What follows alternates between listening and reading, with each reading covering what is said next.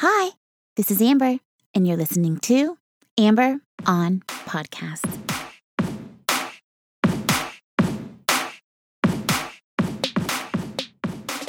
Hi, hi, hi. Hello, and welcome to episode number 185 of Amber on Podcast. I am your host, Amber Camille Ligon, and this podcast is all about doing more good for more people. Thank you so much for joining me.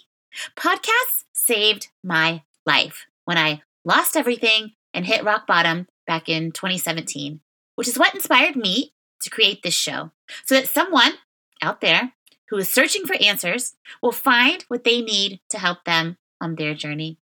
This week, we are talking about our dear friend, anxiety. You will learn tools for managing anxiety, how to make anxiety work for you and how to increase your endurance when dealing with anxiety. In this episode, I share the story of a woman who lost everything and rebuilt her life better than ever before.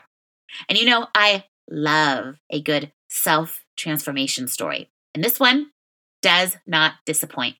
If you haven't yet, please take a moment to subscribe to the show Every Thursday, I release a new episode, and I would love to have you join me. Now, let's get down to the good stuff and let's start the show. Sarah Wilson is a multiple New York Times best-selling author who has written several books on wellness, diet, nutrition, and anxiety. She has been named one of the 200 most influential authors in the world twice and was recently featured on the Impact Theory podcast, where she shared her story. I'm a big fan of transformation stories. One where someone was one person and then something happened that made them do a complete 180 and change everything about their life and how they live.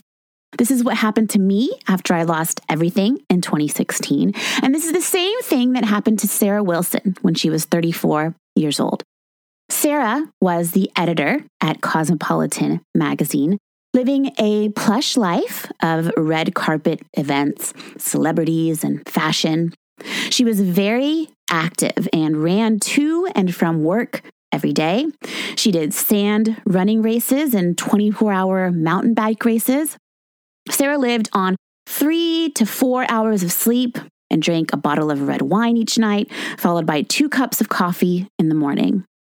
Sarah was all hustle and ambition all the time, and so her body forced her to stop. At 34 years old, Sarah had to quit her job as editor at Cosmo because she got Hashimoto's disease, which is an autoimmune disorder, and she couldn't walk for nine months. Her hair fell out, her nails fell out, and she put on 40 pounds in just four weeks. She went from living a glamorous life working for Cosmopolitan to being fat, hairless, nailless, with no source of income and zero motivation. Sarah's life was collapsing, and at the same time, she was told by her doctor that she was weeks away from heart failure. Sarah is a very type A personality, which kept her going too hard for too long. She also says that the mindset of being a strong female, of beating the boys and taking on a masculine mindset to be strong and do it all, is what led her to this breaking point. Then, one day, Sarah was laying on the floor after being awake for three days straight. She was frozen and numb, manic and depressed and stuck all at the same time. She could hear the sounds of people going about their day, and she was ready to die. She got up, looked in the mirror, and she couldn't see herself. There was only emptiness.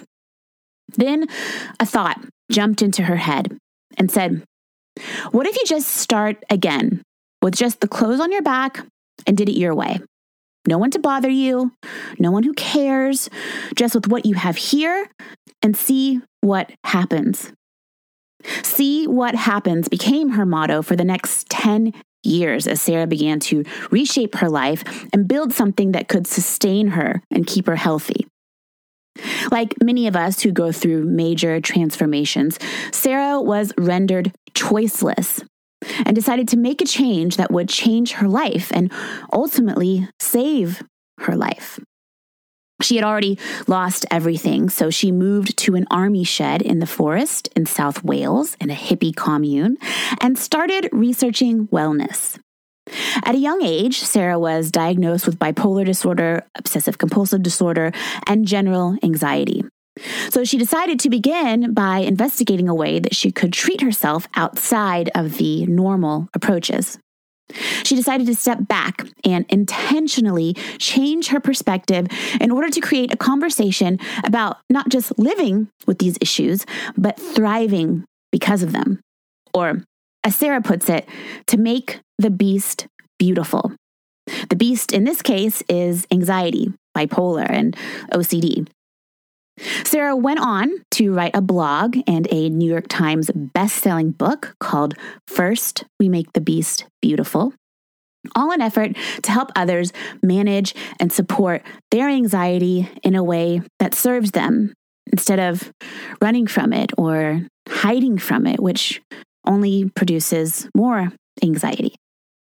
Sarah says our ability to reframe anxiety and mental health disorders is important as mental health issues are on the rise and anxiety is on the rise.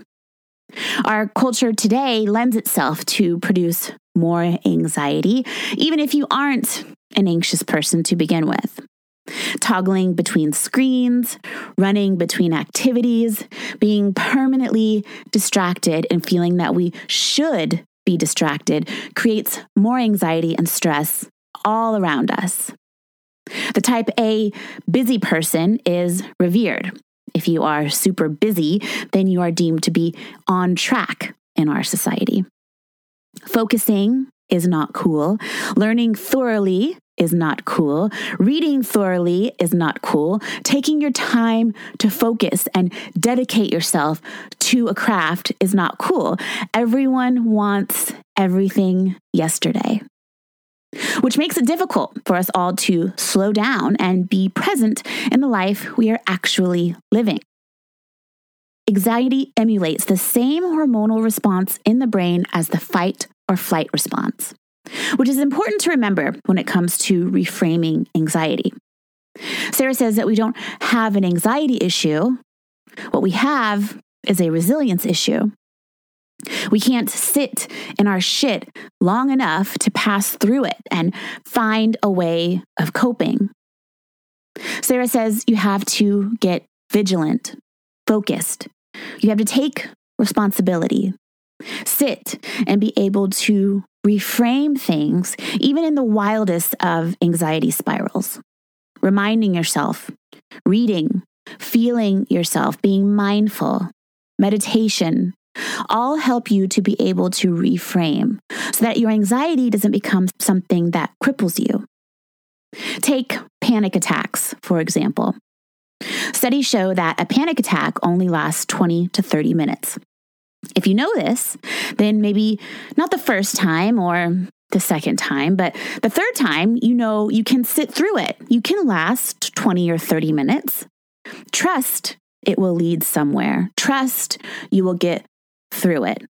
Be resilient and practice being resilient in the face of anxiety. When you're anxious, everything annoys you noises, chewing noises. Everything seems to just go wrong. The table is wobbling, your order is wrong, life sucks.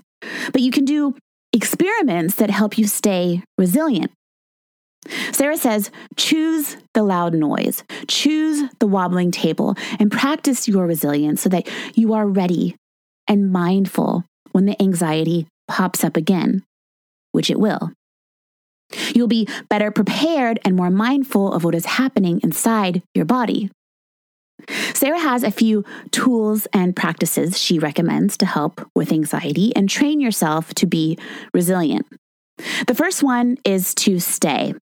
Practice staying and enduring the chewing noise or the wobbly table.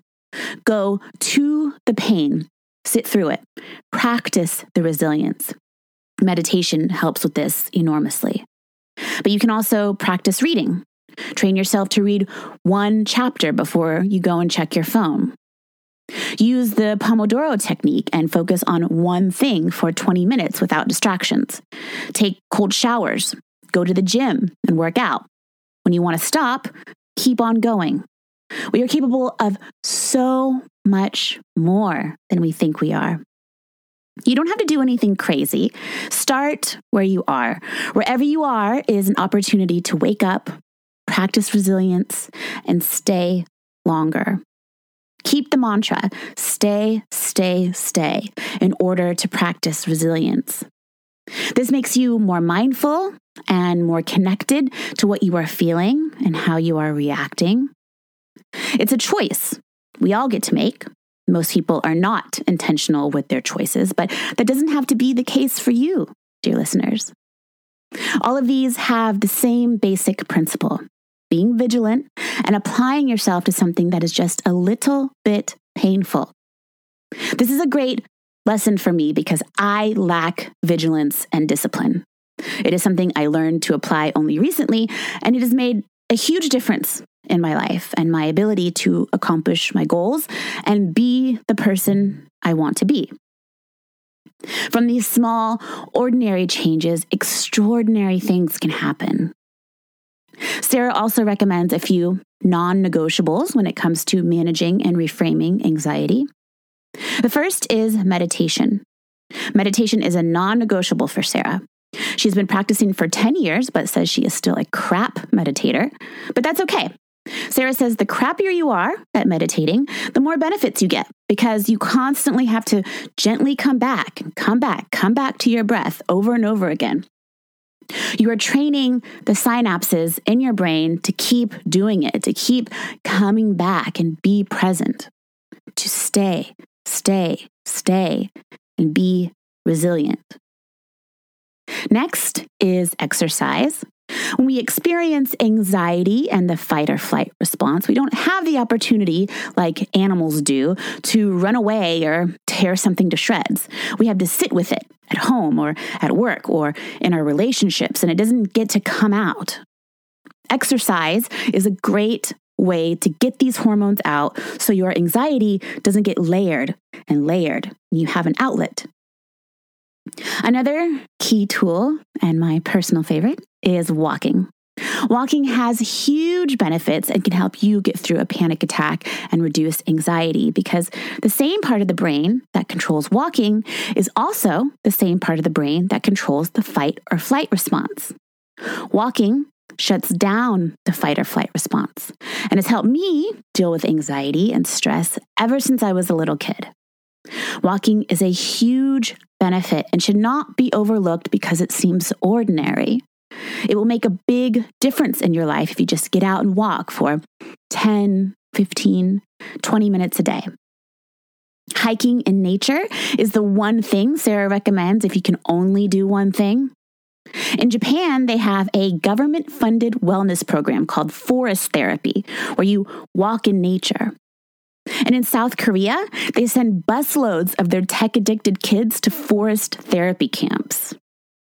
The science on what trees can emit and the impact on endorphins and hormonal response in the brain is substantial. Also, have a morning routine. The decision making part of your brain is the same part that modulates the fight or flight response. So, if you have to make too many decisions in a day, it will trigger your anxiety. And when you're anxious, you can't make decisions. The less decisions you have to make in the morning frees up that capacity and prevents you from getting anxious the rest of the day. I know it can be a challenge. Having a morning routine has definitely been challenging for me too. But we are either being vigilant and resilient or we aren't. It's a choice. The science is there, the benefits are proven. We decide whether or not we want to take the simple steps that make a big impact. Another key to managing and reframing anxiety is to avoid sugar. I know this is not what you want to hear, but it is of the utmost importance. I have shared the dangers and toxic effects of sugar on past episodes, but here we are talking about sugar's impact on mental health. Sarah says that when she quit sugar, it changed her life. It made such an impact that she wrote 15 books about it. For Sarah, quitting sugar had an immediate impact on her Hashimoto's disease and her bipolar in just two weeks. There's a reason why mental health issues and sugar intake have increased at the same rate. Same for obesity and depression. There's a clinic in Switzerland that did a study and gave half of the bipolar patients a pill, and the other half they took sugar out of their diet. At the end of the study, the sugar free group did much better, and they found that there is a connection between uric acid and bipolar. And uric acid is produced when we eat sugar. There's a lot of research and science in this area connecting sugar to mental health issues. Now we know it's not so much about an imbalance in the brain, it's more about gut health. Our gut health impacts our neurotransmitters. And 80% or more of our serotonin is actually stored in the gut. Two years ago, I had no idea what a microbiome was. And now I am realizing that it's essentially a second brain. We used to separate the head from the body to diagnose and treat mental health issues. But now we have discovered that it is the entire body that is impacted and influencing our mental health. And it all starts with the gut. What we put into our bodies determines how our brains respond and what hormones are being released. What your food ate matters. You couldn't have convinced me of that three years ago. I would have never believed you. But remember, your cells turn over every seven years. Some turn over much faster than that. You are made of the things you eat. And if you are made of the things you eat, then what you eat is made of the things it ate or didn't eat. Sarah recommends cooking your own food. As an author of several cookbooks, she has provided the tools to help us all lead healthier lives. She says if you stop eating packaged food that's like a silver bullet straight to mental and physical well being. Sarah has lived through it, made these changes, practiced resilience, and emerged anew to share her wisdom and, exp- and expertise on how to live a thriving life. Sarah is doing her part to help us all do more good for ourselves so we can do more good for more people. Thank you, thank you, thank you, thank you so much for listening. I am thrilled and honored to share Sarah's story of transformation and evolution with you, dear listeners. Now, you know why we are anxious today, how to reframe anxiety, how to be more resilient, and how to treat anxiety using exercise, walking, meditation, a morning routine, and avoiding sugar. To learn more about Sarah and check out her best selling books, go check out her website at sarahwilson.com. That's Sarah with an H, S A R A H W I L S O N. And check out her interview on impact theory. For all of the show notes and to sign up for exclusive updates, visit mytalkingdollars.com.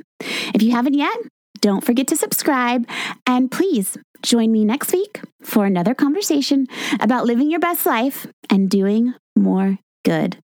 Thank you. Love you. Bye.